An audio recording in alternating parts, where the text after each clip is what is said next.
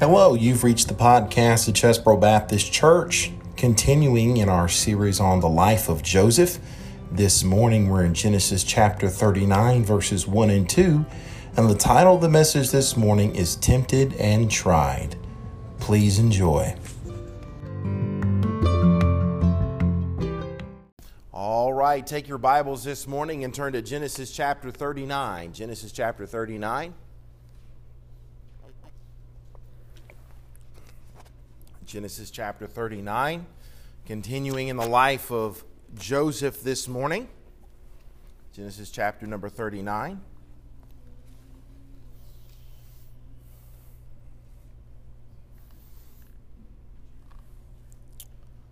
This is week number three. Genesis chapter 39. If you have your places in Genesis 39 and you're physically able, I'm going to ask you to stand one last time in respect and reverence to the Word of God. We're going to read two verses, pray, and then sit back down. The Bible says in Genesis chapter 39 and verse number 1 And Joseph was brought down to Egypt, and Potiphar, an officer of Pharaoh, captain of the guard, an Egyptian, bought him of the hands of the Ishmaelites, which had bought him down thither. And the Lord was with Joseph, and he was a prosperous man, and he was in the house of his master, the Egyptian. The title of the message this morning is Tempted and Tried. Tempted and Tried. Let's pray. Dear gracious Heavenly Father, thank you once again for giving us the opportunity to be in your holy house today. Lord, I pray that you'd bless the service. May the power of God rest upon your people this morning.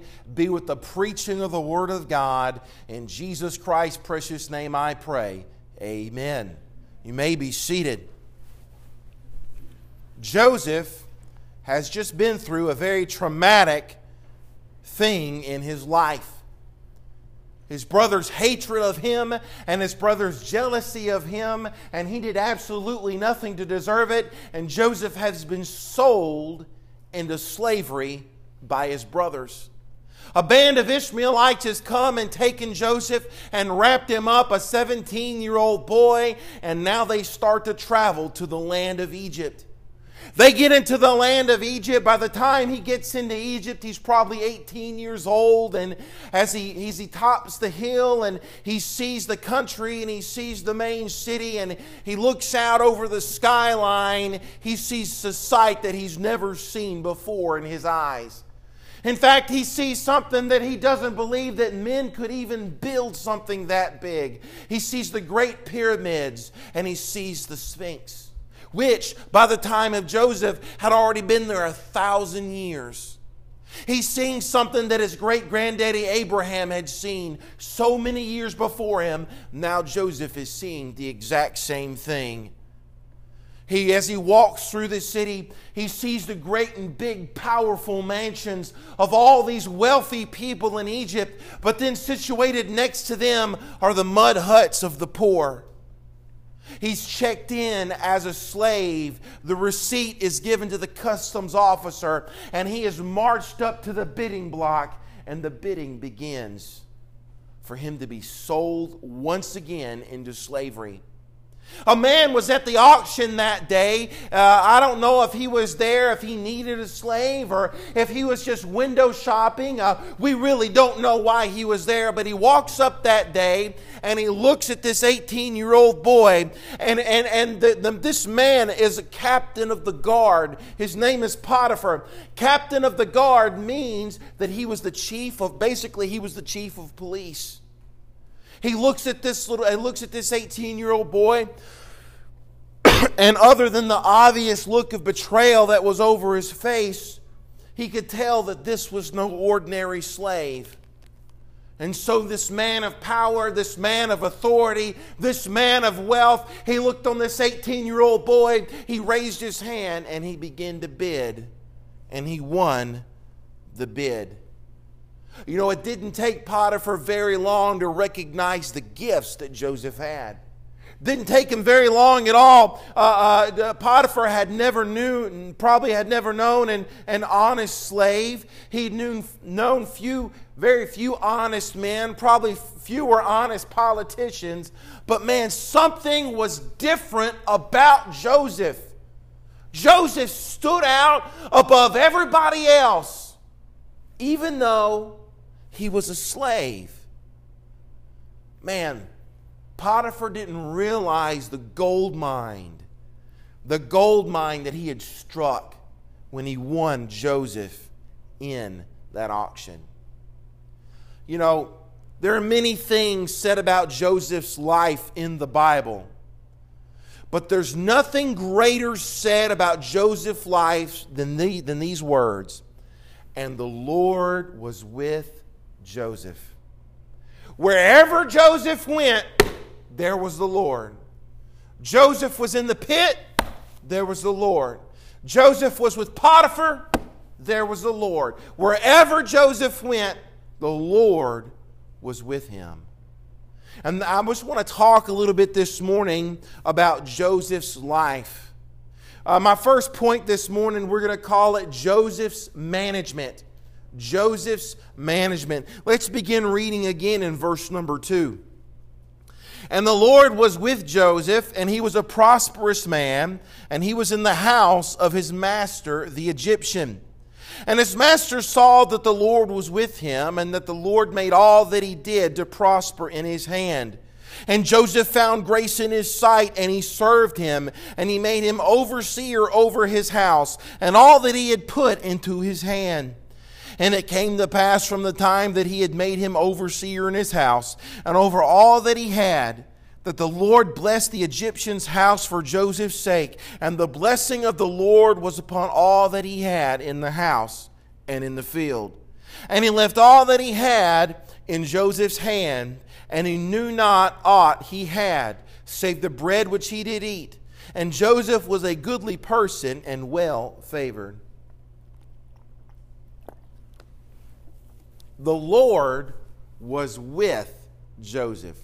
Man, there are many descriptions of men in the Bible, all the way from a man after God's own heart unto the friend of God. But man, when you say those words, when that's the summation of your life, that the Lord was with you, man, that is, that is something special. It's something special for the Bible to say of Joseph's life that the Lord was with him.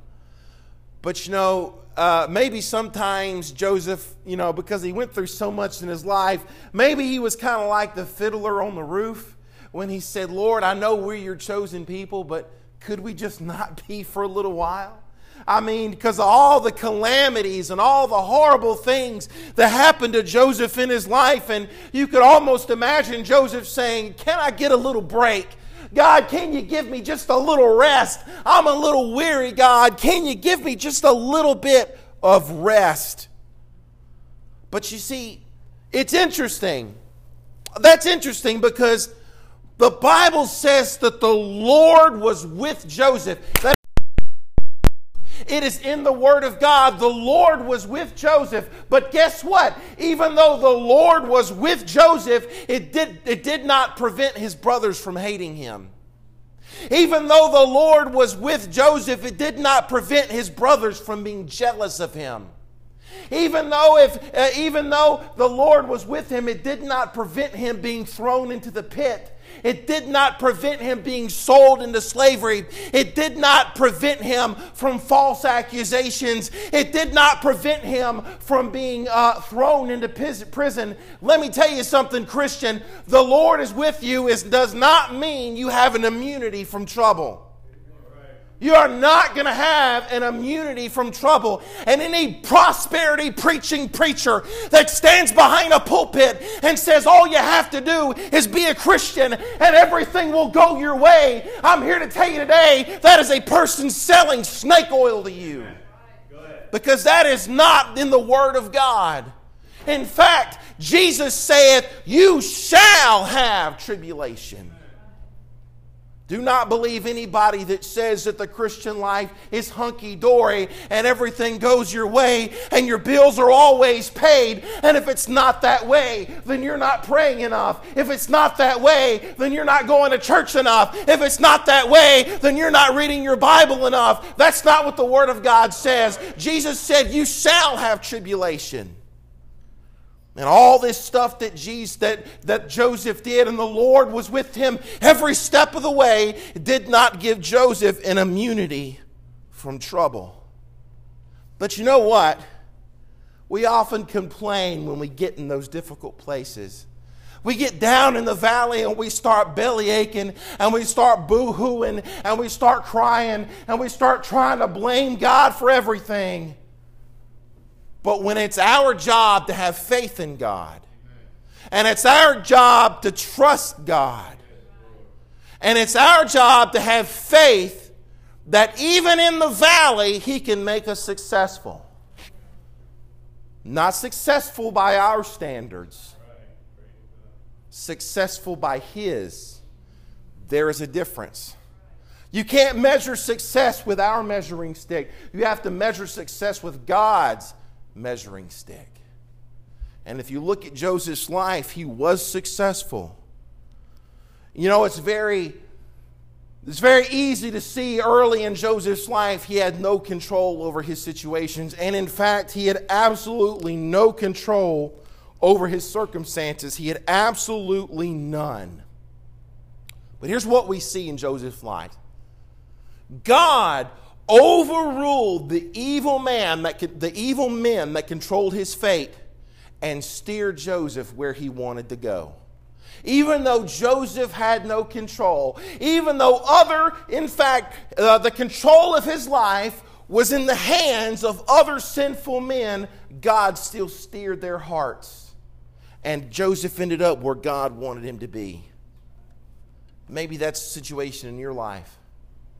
Maybe there's a situation in your life where you have absolutely no control over it. In fact, your fate lies in the hands of other sinful people. Just remember that, that, that God steers the heart of the king Amen. and that God is in control. The Bible says, and his master saw that the Lord was with him. You know what Joseph did as a slave? He worked hard. Joe, you know what Joseph did as a slave? He trusted God. Joseph did as a slave, he received blessings from God. And you know what the, what the cause of that was? What happened because of that is Joseph showed Potiphar that his God was real. Even though Potiphar probably didn't get saved, he still knew Joseph's God was real. Can people look at your life? Can people look at my life? And even though they might not agree with me, even though they might never become saved, even though they might never repent of their sins, can they look at our life and have absolutely no doubt that our God is real? Because that's what happened with Joseph. Potiphar knew that Joseph's God was real. You understand that your boss at work should see Jesus in you. And where you go and who you deal with, they should see the difference that Jesus makes in your life. And you know, God promoted Joseph even though he was a slave.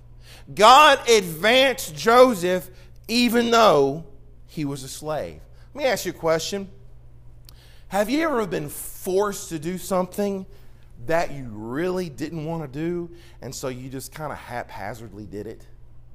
You're being forced to be here. You're being forced to do something. You're doing something against your will. So you just kind of go through the motions and haphazardly do it and don't put any effort behind it. I've been there. I've done that before. And it's real easy for someone to do. It's probably would have been real easy for Joseph to do something like that. Just kind of write off his position because he's a slave, because he's being forced to be there, because really doesn't make a difference anyway and just kind of go through the motions and take it easy and take the easy path. But that's not what Joseph did. Joseph put in effort. He didn't write off his position. Why? Because Joseph believed, and catch this Joseph believed that God could bless him where he was at. Some of us, we're waiting on a better situation before we try to get blessed from God. We say, oh, when things get easier, then I'll try harder. That's fool's logic. That's fool's logic. When my family situation gets better, then I'll start coming to church. When my finances get better, then I'll start tithing. When I start to see God work in my life, then I'll start praying again. That's backwards. But man, we do it every single day. And Christians do it every single day. And they wait on their situation to get better before they start trying to make it better. And that's fool's logic. And that's not what Joseph did. Joseph got about as low as low could get. You know what he did? He said, I'm going to make God bless me right where I am. And the Bible says, The Lord blessed the Egyptian's house for, his, for Joseph's sake. Did you know that your workplace can be blessed through godliness? Did you know that the godliness that you bring into your workplace can bless your workplace? It can. Now, I went to Hyles Anderson College. I went to a Bible college in Indiana called Hyles Anderson College. And while we were there, they were trying to get the, uh, the, the, the, there was a work liaison that got the college students jobs in, around the area. And some of the uh, uh, places of employment really wanted those Bible college students because there was something about them. They worked harder and they were better at their job and, and they cared more about their job. And so they really wanted those Bible college students to put them in those positions. But then there were other jobs that didn't want the college students because they had bad experience with college students because these bible college students sometimes they wouldn't show up for work or they'd quit or so you have both sides but um, most of the time, these businesses, they really wanted these Bible college students because there's something about a Christian. There's something about a Christian that stands out. You ever heard of the cream rising to the top? A lot of time a Christian will do that. But that's not the Christian, that's the God that's in them. Okay? Joseph was that cream. Joseph was that cream that rose to the top. But I'm here to tell you, it didn't happen overnight. It did not happen quickly. When Joseph was sold into slavery, he was 17 years old. When he got promoted in Pharaoh's house, he was 30 and he had spent two years in prison. That means he spent 11 years in Potiphar's house. And we've been in our valley six months. We've been in our valley six months and we're thinking, when is it going to end? Joseph was in Potiphar's house for 11 years. It took 11 years for God to finally come around and say, Joseph, you've been faithful enough. It's time. I'm going to bless you. It took 11 years for that to happen. You know, that seems like a long time. Some people think, man, if, if it's God's will, it should happen quickly. Sometimes it does. Most of the time, it doesn't. Most of the time, it doesn't. Normally, God allows things to develop slowly over time. Look at it like this a human child both in the womb and in childhood, takes longer to develop than, the, than any animal. But when that child does develop, it is more intelligent than any animal ever could be. Think about this small acorn. From a one small acorn can grow, it takes years and years and years to turn into a, a mighty tall oak tree. But you can grow a squash overnight. So, what do you want to be? You want to be a squash or you want to be a mighty oak? And the Bible says he left all that he had in Joseph's hand. Who should be the hardest worker? The Christian. Who should show up first and leave last? The Christian. Who's, when everybody else is hardly working, who should be hard working? The Christian. You see, when, when Joseph came to Egypt, he was at a great disadvantage. He didn't know the culture, he didn't know the language. He didn't know the way of doing business. He didn't know the customs. He had to get up early and stay late, not to get ahead, just to be on the same level with everybody else. Let me tell you something. When you're a Christian, the world is already against you. You're already at a disadvantage when you're a Christian. So you've got to step it up. Don't back down from that fact, step up to it. You know what jo- who Joseph reminds me of? Joseph reminds me of the man in Psalms 1. And he shall be like a tree planted by the rivers of water that bringeth forth his fruit in his season. His leaf also shall not wither, and whatsoever he doeth shall prosper. I know you'd rather be somewhere else. Christian, I know right now you are in a valley and you are suffering and you are going through a hard time and you would rather be somewhere else. Well, let me tell you where Joseph would have liked to have been. Joseph would have rather been at home in Canaan with his dad and his little brother. That's where Joseph would have rather been. You know what Joseph did? Joseph took the circumstances that God had allowed in his life and made the best of them. He didn't whine about them. He didn't complain about them. He didn't blame them on somebody else. He said, I'm going to do the best with the circumstances that God has allowed me to be in. And man, can we ever take a lesson from that today?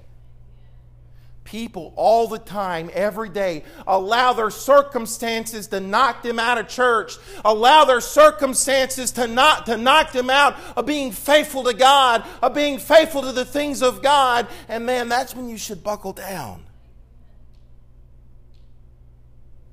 Proverbs 20, 22, 29. Seest thou a man diligent in his business, he shall stand before kings, he shall not stand before mean men. In Matthew 25, Jesus tells a story. He gives talents to three men, varying degrees according to their ability. He leaves and goes off on a, this master leaves and goes off on a journey. He stays gone for a while and then he comes back. And two, he commends because they took what God had given them. You know what they did? They reinvested it, they did something with it, they made something with it. And guess what? They were commended. But there was one. He didn't get 10. He didn't get 5. He only got one. Excuse me? Excuse me, God? Are you talking to me? Huh? God, you're only going to give me one? One talent? You gave this guy over here 10. You gave this guy over here 5. And you're only going to give me one? That's not fair. Nobody else has to go through what I go through. So you're only going to give me one?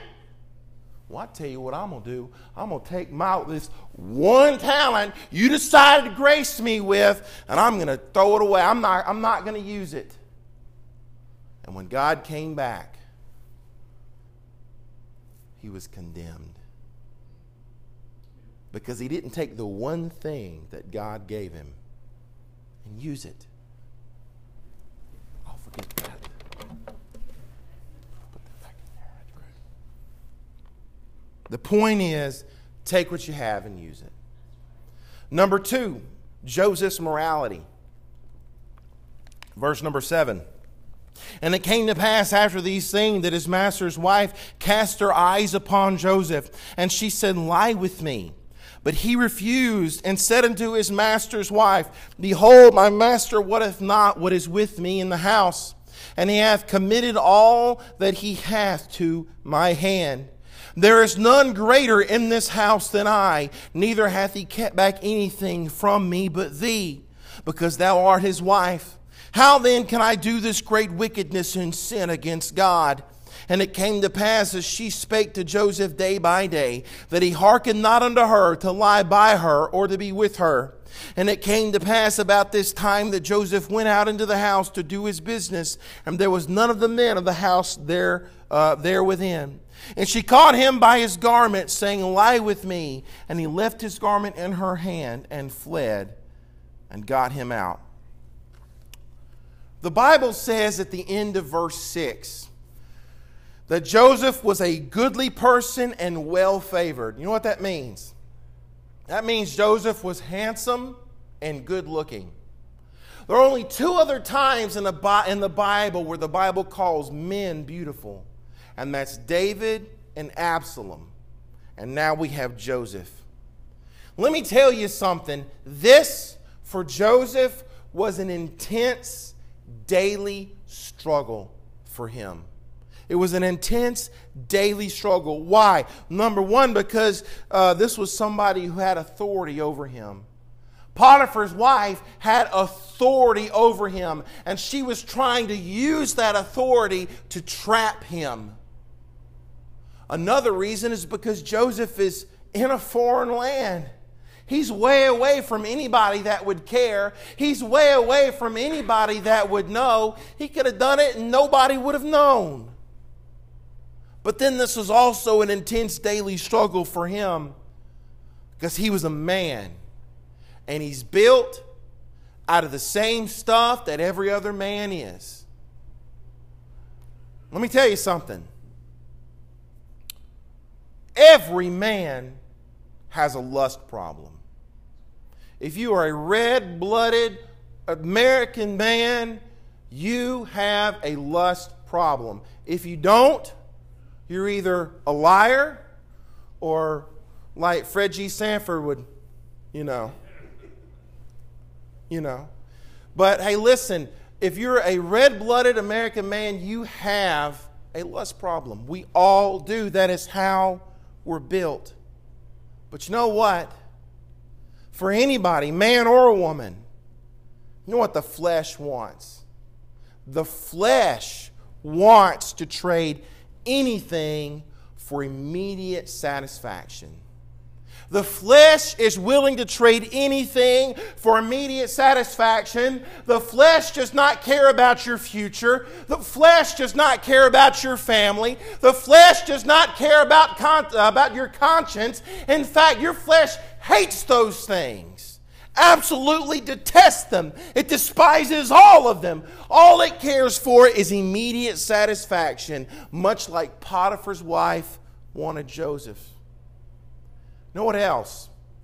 Our flesh often craves what it cannot have. If you can't have it, uh, you know, so some, some parents, they, they be careful about telling their kids they can't have something because if they can't have it, they'll want it more. That's, that's flesh. That's the flesh in them. Satan seeks to destroy a Christian's life however it can.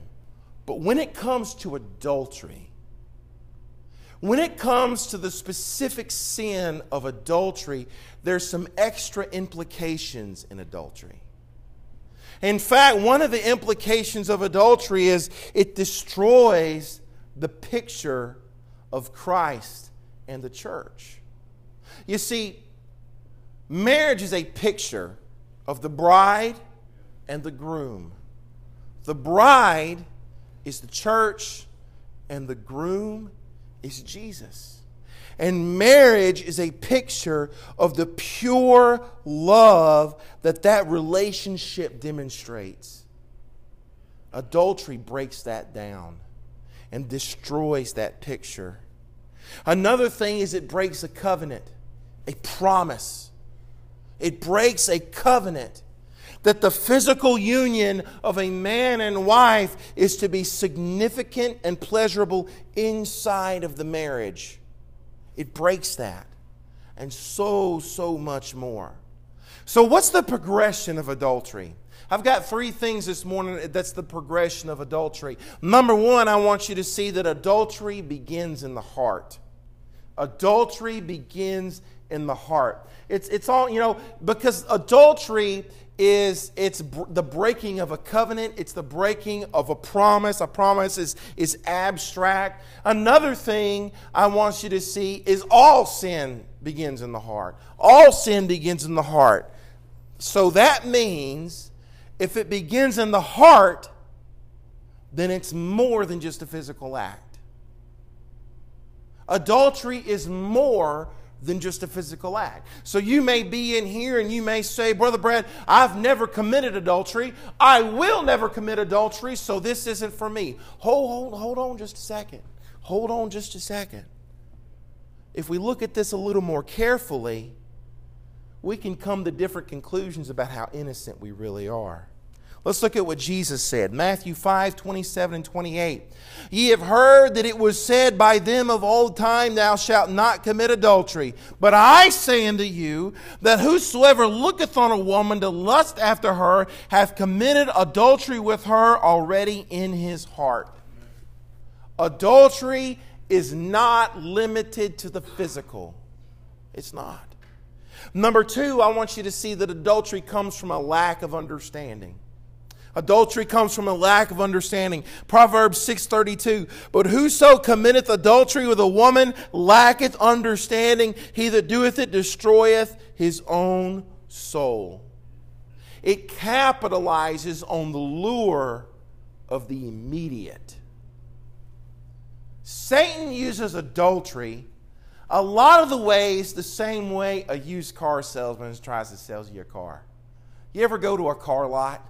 And man that that car salesman he sits you down and he says like man what can i do today? Tell me what I can do today to make, to, to make this happen. He sits you down and says, Is there anything I can do for you to make this happen? He looks at you and he says, You see that brand new car over there? You deserve that car. You've been working real hard. You ain't never had anything new in your life. All, all your, your new car smells have been imported by a little tree you hang on your window. It's time you got that smell for real. You deserve this. Uh, you've been working really hard. You deserve this. Another opportunity may never come around like this again.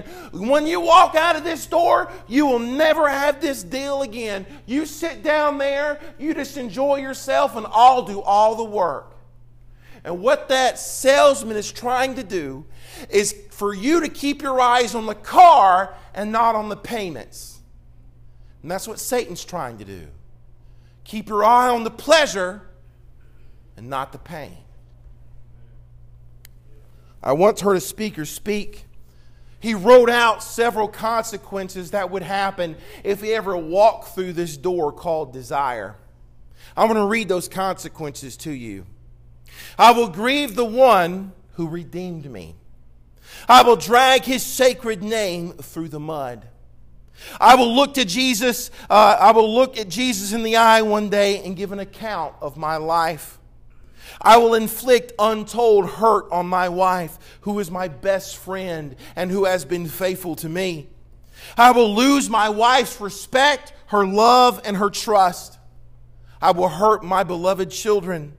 I will destroy my example and my credibility. I might lose my wife and children forever. I will shame my family. I will lose my own self respect. I could invoke lifelong shame and embarrassment on myself. And Satan sits, back and says, Can I make this happen for you right now? Now, God, on the other hand, on the other side of the coin, God's a little repressive and God's a little restrictive and God doesn't change. And God says, Thou shalt not commit adultery under any circumstance for any reason. And God puts up a wall. Let me tell you something today, Christian. That wall is not there to keep you away from something good. That wall is there to keep you away from sorrow. That wall is there to keep you away from shame. That wall is there to keep you away from grief. And that wall is there to keep you from ruining your life. So, number three, adultery demonstrates a distorted view of love and commitment. A lot of people say that the, the, um, Divorce's greatest contributor is incompatibility. That's the big thing to say. That's the language to use in our society today. But the truth is, it's irresponsibility, it's selfishness, and it's lack of commitment. You know what adultery does? Adultery focuses on the individual persons, it focuses on my pleasure, and that's not what marriage is about. Marriage is not about focusing on yourself. Marriage is about focusing on each other. And when you focus on self instead of each other, the marriage isn't going to work. It's not going to work. I want you to remember something. I want you to remember that God keeps his promises. That's why I'm saved forever. That's why I cannot lose my salvation. I did nothing to work to get it. I don't have to work to keep it. Because once God makes a promise, His promise is binding. He is faithful to Himself. And that's not based on my character, bless God. That is a promise based on His character.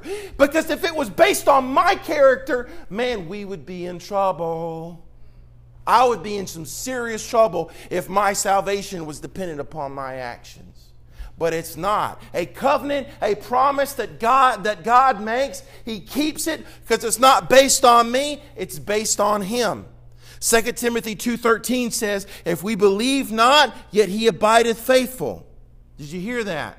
Let me read that again. 2 Timothy 2:13. If we believe not, yet he abideth faithful, he cannot deny himself. Now, this is hard. That's why, even if your spouse is unfaithful to you, you can still be faithful to him or her. See, now we're, that's a harder pill to swallow. That's harder. It's one thing to say, okay, you don't need to commit adultery, you need to be faithful to your spouse. That's one thing. It's a horse of a different color when you have to say, Okay, your spouse has been unfaithful to you, but you still have to be faithful to your spouse. That hits different. That's different. That's not the same. But I made a covenant. I made a promise. If God can't break his promises, he doesn't want me to break mine either. And th- so, what, what was the key to Joseph's victory here? How did he get over this with, with Potiphar's wife? How did he have this victory? Well, Joseph had a different understanding of reality than Potiphar's wife did. Okay? First, he knew how he would answer. Verse 9 There is none greater in this house than I, neither hath he kept back anything from me but thee, because thou art his wife. How then can I do this great wickedness and sin against Potiphar? No. He doesn't say that. How then can I do this great wickedness and sin against God? Now, God back up in verse 2 is different than God here in verse 9. See, God back in verse 2 is the word Jehovah. It's that covenant. It's that promise keeping. Uh, God, God was Jehovah for Joseph because he's going to keep his promise and keep his covenant and keep him safe as he goes into Egypt. But here in verse 9, when it comes to Potiphar's wife, he doesn't say Jehovah. You know what he says here? He says Elohim. And that's the root word of power and might And Joseph is saying here, he's saying, I know who's in charge. I know who my real authority is. And even though this was Potiphar's wife, and even though Potiphar is my boss, if I did this sin, it would not be against Potiphar, it would be against God. David said the same thing with Bathsheba. All the people that David hurt, and he said in Psalms uh, 51 4, he said, Against thee and thee only have I sinned and done this evil in thy sight, that thou mightest be justified when thou speakest and clear when thou judgest. So he had an answer, he had it planned out. Number next, he knew his audience. Joseph was in there with Potiphar's wife. Nobody else was in there, but you know who Joseph, who else Joseph knew was in there? He knew God was in there. He feared God. He said, God is watching me. God sees what I do. And then, number three, he knew his authority. Genesis 39 4. And Joseph found grace in his sight and served him, and he made him overseer over his house, and all that he had he put into his hand. Now, that word hand there, it means power and it means strength. It conveys the idea of authority. We also see the word in verse 8. But he refused and said unto his master's wife, Behold, my master wotteth not what is with me in the house. He hath committed all that he hath to my hand. Joseph knew where his authority stopped. He knew his limit, okay? He knew that God had not given him authority over Potiphar's wife, that Potiphar had not given him authority over Potiphar's wife. He knew his limit he knew his authority, and that's why he stopped. And now, my third main point this morning, this won't be very long, is Joseph's mistreatment. Starting in verse number 13. And it came to pass when, when she saw that, that he had left his garment in her hand and was fled forth that she called unto the men of her house and spake unto them, saying, See, he hath brought in an Hebrew unto us to mock us. And he came in unto me to lie with me. And I cried with a loud voice, and it came to pass. When he heard that, I lifted up my voice and cried. He left his garment with, uh, he left his garment with me and fled and got him out. And she laid up his garment by her until his Lord came home. And she spake unto him according to these words, saying, The Hebrew servant which thou hast brought unto us came in unto me to mock me. And it came to pass as I lifted up my voice and cried, that he left his garment with me and fled out. And it came to pass when his master heard the words of his wife, which he, she spake unto him, saying, After this manner did thy servant unto me, that his wrath was kindled. And Joseph's master took him and put him into the prison, a place where the king's prisoners were bound, and he was there in prison. Now, we've been saying this whole time that Joseph is a picture of Christ. Let me show you one more way in which Joseph is a picture of Christ. No doubt these accusations come against Joseph. He was very grieved for them. No doubt he was grieved and offended that he would be accused after all the effort and everything that he did for this family and everything he did for Potiphar. Now to be grieved and, and now to have somebody uh, make an accusation against him with, with very, very little evidence and, and nothing really to substantiate it. And Potiphar's beginning the Me Too movement here and she's making an accusation against Joseph and, and, and there's no founding for it. And Joseph, uh, you know what Joseph says against it? Nothing. You can't find in this Bible where Joseph answered anything against these accusations. He did not defend himself. You know who that sounds like to me? That sounds like Jesus. It sounds like someone who was oppressed and afflicted, yet he opened not his mouth. He is brought as a lamb to the slaughter, and a sheep before shears is dumb, so he opened not his mouth. So someone look at this situation and think, man, this isn't fair, God. Basically, Joseph just got a life sentence in prison.